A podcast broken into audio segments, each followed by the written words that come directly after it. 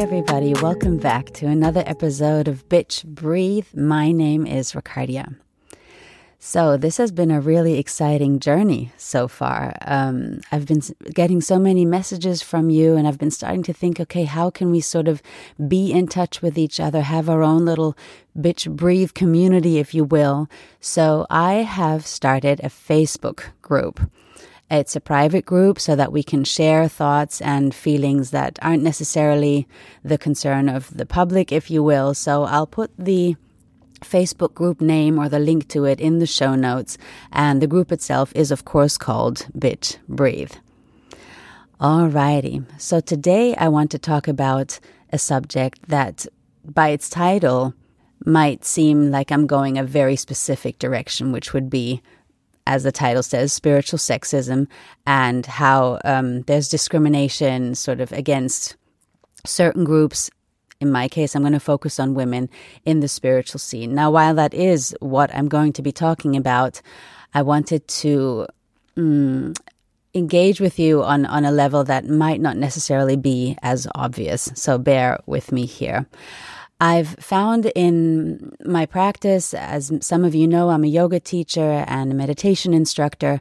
So I found in some of my practice that um, the language didn't often feel like it was written for women. And that's my first sort of tool that I want to focus on is the language in which we are instructed as yogis, as beginning meditation practitioners, whatever it is. I often thought that it seemed to be for men. Why do I say that? What are some of the sort of keywords that I um, saw there? And what it was was uh, this instruction to sit very still, to be very um, strict. Some of the older Bu- Buddhist uh, instructions can be really I want to say they, they, they border on, on harsh, where you're instructed to sit very still, like I said, and um, empty your head and really sort of not do anything or be very sort of static. Now, even though in today's world, especially now that yoga and meditation practices have been imported into the West in these last several decades,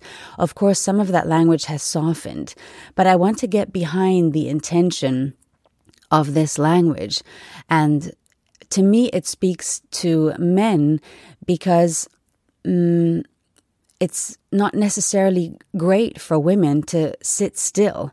We're not wired in the same way that men are. So this isn't an obvious sexism where someone's saying, no, do this and only men can do this. That's not what I mean.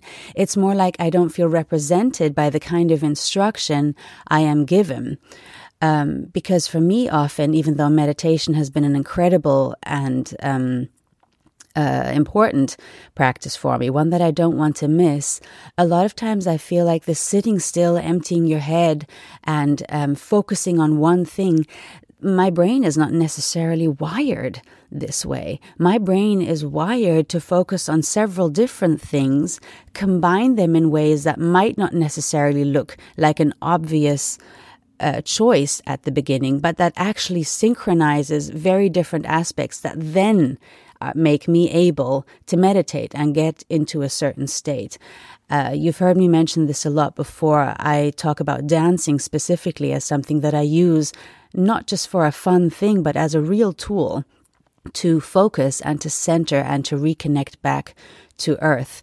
So, this whole instruction of sitting still for an enormous amount of time and being very strict about that feels to me like something that um, men, uh, I don't know, are more able to do or their brains are more wired to do so, but it never feels like something that I actually um, find helpful all the time. Like sometimes on on some days it's great to just sit still and really sort of focus on this one thing. On other days, for me, I have to integrate other aspects. Like I said, the dancing is one thing, and then I can sit still. Um, the other is the mantra uh, meditation where I can sing um, and really sort of bring in sound and vibration as part of the practice. Um, guided meditations are great for me. The music is great, or just having the om sound in the background.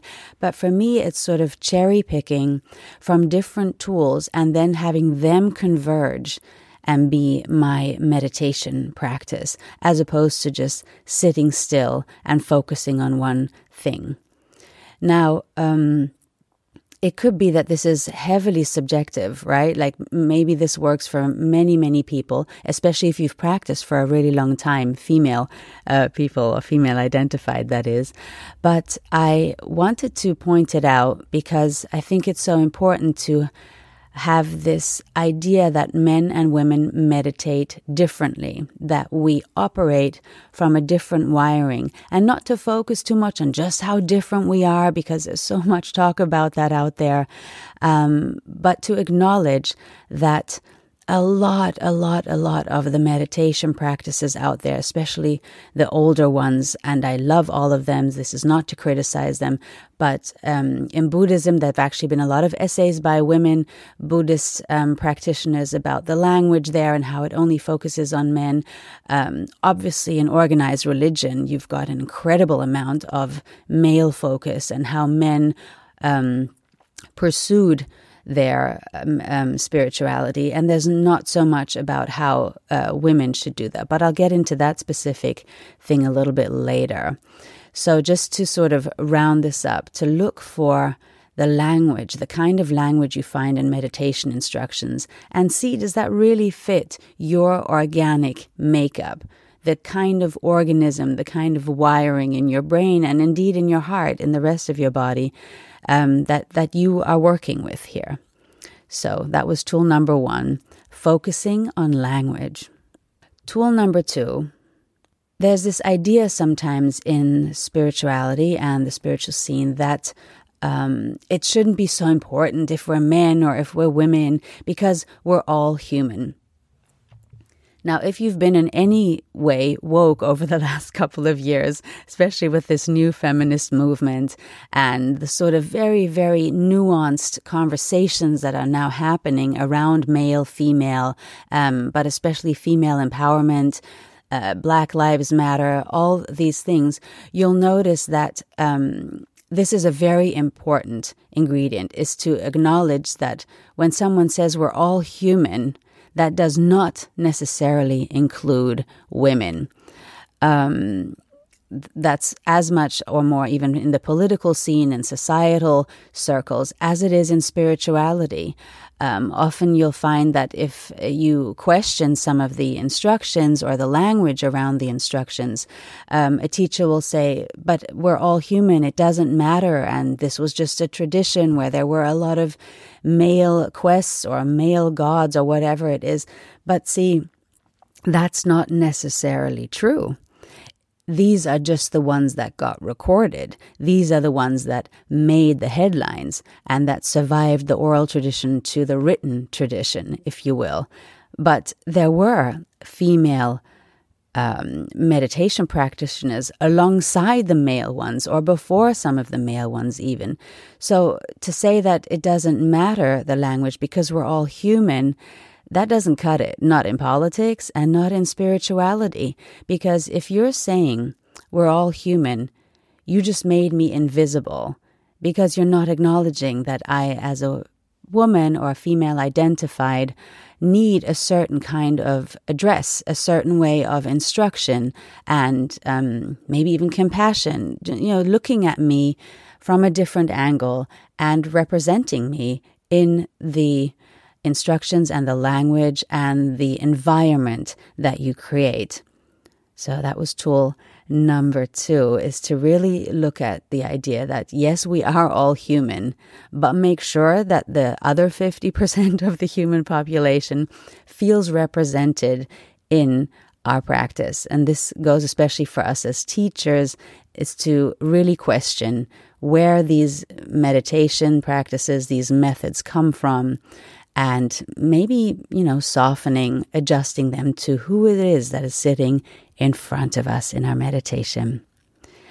Next, tool number three, I believe. Um, in many spiritual traditions, and um, yeah, indeed, organized religion too, there's this big word of sharing and considering others. And let's not forget the golden rule of love thy neighbor. And this is very, very dominant in many traditions. And to really consider your neighbor, to not be so egotistical, and to look out for each other. What I find slightly problematic about this sometimes is that, again, I feel like, um, do, do I really need this instruction as a woman? And I came to the conclusion that, of course, we can always do more sharing and can always practice more compassion. But I find this instruction to not be so useful for women, especially because it's mostly women still, unfortunately, sitting in these um, uh, classes, workshops, meditation uh, sessions, whatever it is. But we already share so much a lot of time. We share um, the burdens with each other. We share everything we have, especially if we're mothers. I don't care if we're mothers of other people's children or uh, mothers of our own children or we're, you know, birthing projects where a lot of people need to be considered. It doesn't matter, but sharing and looking out for other people. I don't know if I'm hardwired for it that's always the nature nurture thing, right? Or if I've been raised this way. But that's something that comes very natural to me. And when I look at my uh, relatives or my friends um, of the female persuasion, if you will, they all naturally uh, share. And I find that a little bit problematic because, especially in the spiritual scene, uh, th- then women tend to sort of share even more, or they feel they're not doing enough. And then here it comes, you know it will, the idea of not being good enough. So by sharing even more, this is going to make me a better person. You can see why I might th- find this highly problematic, right? Because um, here there are, there's 70, there 80% women sitting in these classes being told to be more compassionate, that um, we need to really work, work harder on ourselves so that we can share more of ourselves. And I'm thinking there's probably women sitting here working two jobs, raising kids by themselves, taking care of aging parents, and maybe there's some volunteer in some NGO or other charitable organization, and they're supposed to share more it, just my heart went out to them because I um, have worked in the spiritual scene for many, many years now. And of course, please let me know if you disagree. But in my um, in my experience, I've seen this happen over and over. These women who are working on their inner transformation, who feel they need to do more, to be more, to be accepted and loved more. And that is the part I'm concerned about. It's not that I feel like there's inherent sexism in the word sharing or that we shouldn't look at this aspect, but I feel the people who may, and here's my prejudice if you want, the people who may need to see or listen to this more are generally more male. And I'm not blaming men as people who are egotistical and who don't share, but I don't think that men are being raised to be of a sharing and considerate nature. And I don't think they're being raised to constantly transform themselves. Part of this is obviously not their responsibility. That's ours as mothers who are raising male children, right? Is to raise them as sharing entities of society who actually give a shit about how other people are doing. And of course, there are women who don't share. So please don't think I'm making some sort of hate argument here. Not my intention at all very much on the contrary, is to just bring us all to the same page where the idea of sharing and working on yourself and improving is not only done by the women in society, that the inner work of spirituality is not just a female one. Now, I know that we can be channels for this, and I know that there are a lot of books and thoughts out there about men needing women to channel their spirituality. I don't want to put that into question. I think it's a very interesting idea.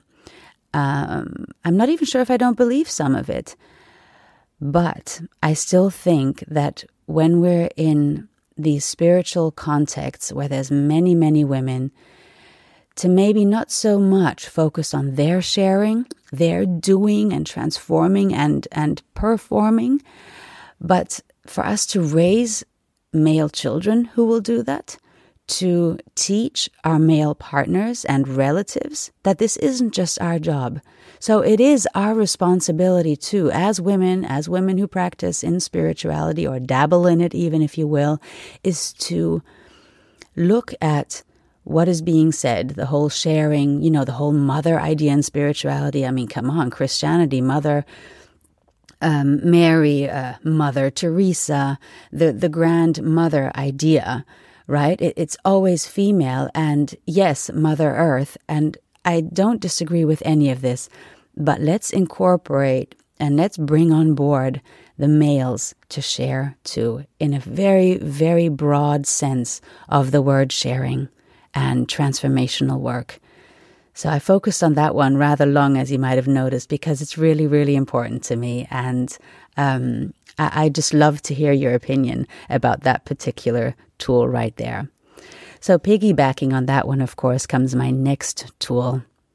And that one is to seek out female instructors and role models. This one's probably so obvious that um, it might not have needed to have been listed, but I really believe, I'm a strong believer in the idea of representation, and that I think it was Alice Walker who said that you can't be what you can't see. And the reason I say that is not for some well, it's probably political because my spirituality has always been political and my political thinking has always been informed by my spiritual practice. So I can't necessarily disentangle the two. But what I mean by this is that I didn't even notice when I was being instructed only by male teachers, reading only male literature. And you know all these debates and arguments that are taking place right now in, in uh, the framework of the new feminism. So I don't need to go there for the moment. But I do want to stress the importance of having female instructors, and luckily most yoga teachers, or many of them, are um, female. But that's not necessarily what I mean. There, actually, I would love more male teachers to uh, get things balanced out. But I mean to have female spiritual practitioners who are in full possession of their power. So, what do I mean by that? The female teachers, a lot of times, and I have to include myself here, unfortunately, we tend to replicate the kind of students that come to us, or we're very similar to the students that come to us. Maybe I should put it that way the whole idea of like attracts like. So, what often happened was that I ran into teachers, ran into myself, who were very compassionate, who knew their stuff, who could really, really guide you through a yoga practice safely and lovingly. No doubt. I've met many teachers like that, and I've loved and do still love many teachers. But what I didn't meet so often, and what I think we all need support with, and what we need to exchange with each other about, is to be in a full female force. So, not to be afraid to say how angry you are sometimes. I talked a lot about this in my last episode. Not to say that you've failed sometimes, but you got back up again. So, not focusing on sort of the victim story or the sadness that you feel, let's say, for the pandemic and everything that that entails right now, but to really acknowledge the full idea that we have power and that we are able to relay joy and to focus on practicing joy. We're so good on practicing what hurts right now. How do I feel? Where have I been traumatized? But we have not properly been taught joy. Have you been taught joy? Like actually had a lesson in joy? I know for me it's been frightfully few and I've had to actively seek it out. And I want to see joyful women. I want to become that joyful, teacher who's in full possession of all her power and who owns her mistakes and who owns her shortcomings and teaches other women to do the same. Because this is something I really love about men. There's a lot of things I love about men, but this is something I really love about them. They don't dwell on mistakes. And though I know there's a whole other side to that where they maybe dwell too little on it, but I don't want to get into that right now. I'm not interested in that. I'm interested in the fact that they bounce back. They they'll be like, yeah, that didn't go so well, or yeah, I guess I should have been focused more on that, this and the other. But they don't sit there and self-flagellate and victimize themselves over this huge mistake or shortcoming that they have. And even though, yes, that ha- can have other consequences, I like that idea. To see a woman there in front of us, a female instructor or role model who says, Yep, that didn't go so well, but you know what? I'm going to fix it next time. And that is what I want to see more in all of us. Uh, this is a very much a desire for my own teaching and my own self practice is to come into power and to seek out other women who can lead and who can teach us how to be powerful. All right, the next tool goes hand in hand with this one, and that is to seek out the goddesses, the female Buddhas, and all the female tradition in spirituality. By the time organi- organized religion came around, um, this was very much a, a, male effort, or spearheaded by male um, religious practitioners.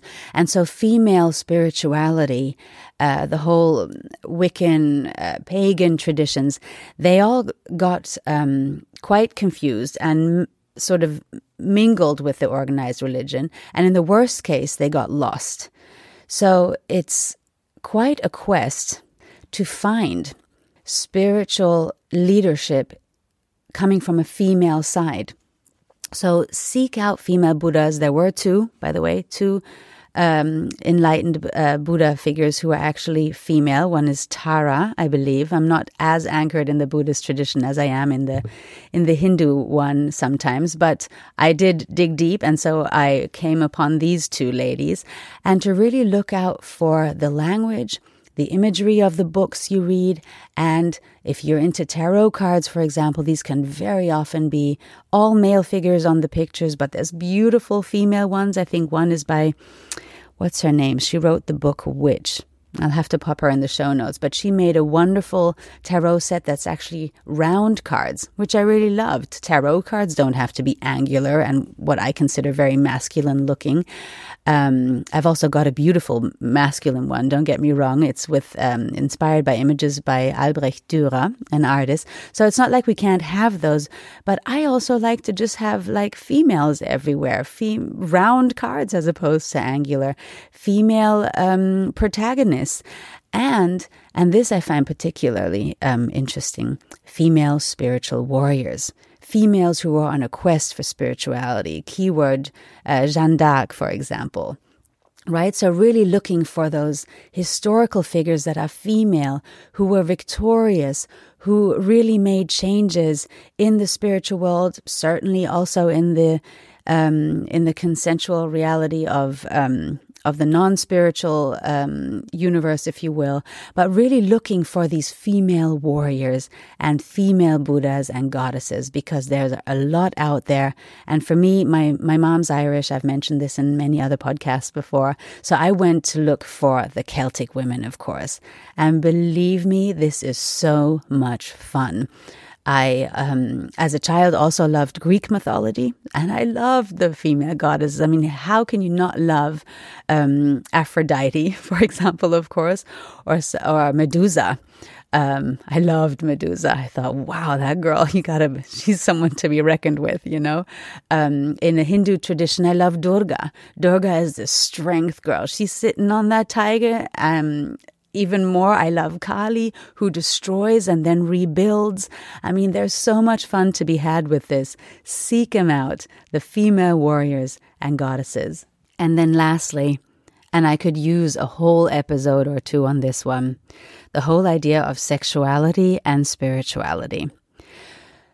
So, again, with the organized religion or with male spiritual explorers, the idea of sexuality has been a big no no in so many maybe all. I, obviously haven't um, exhausted my knowledge of spiritual traditions, but most spiritual traditions either ignore the idea of sexuality.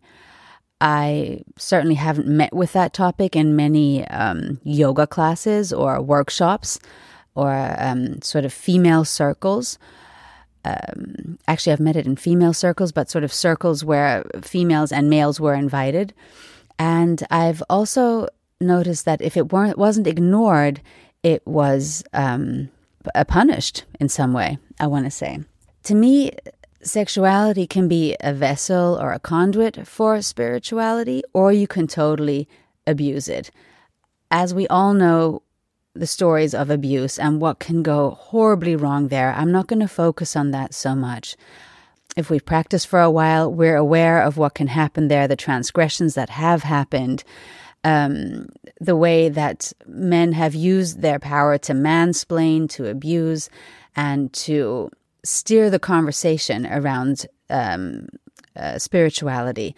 So we know about that.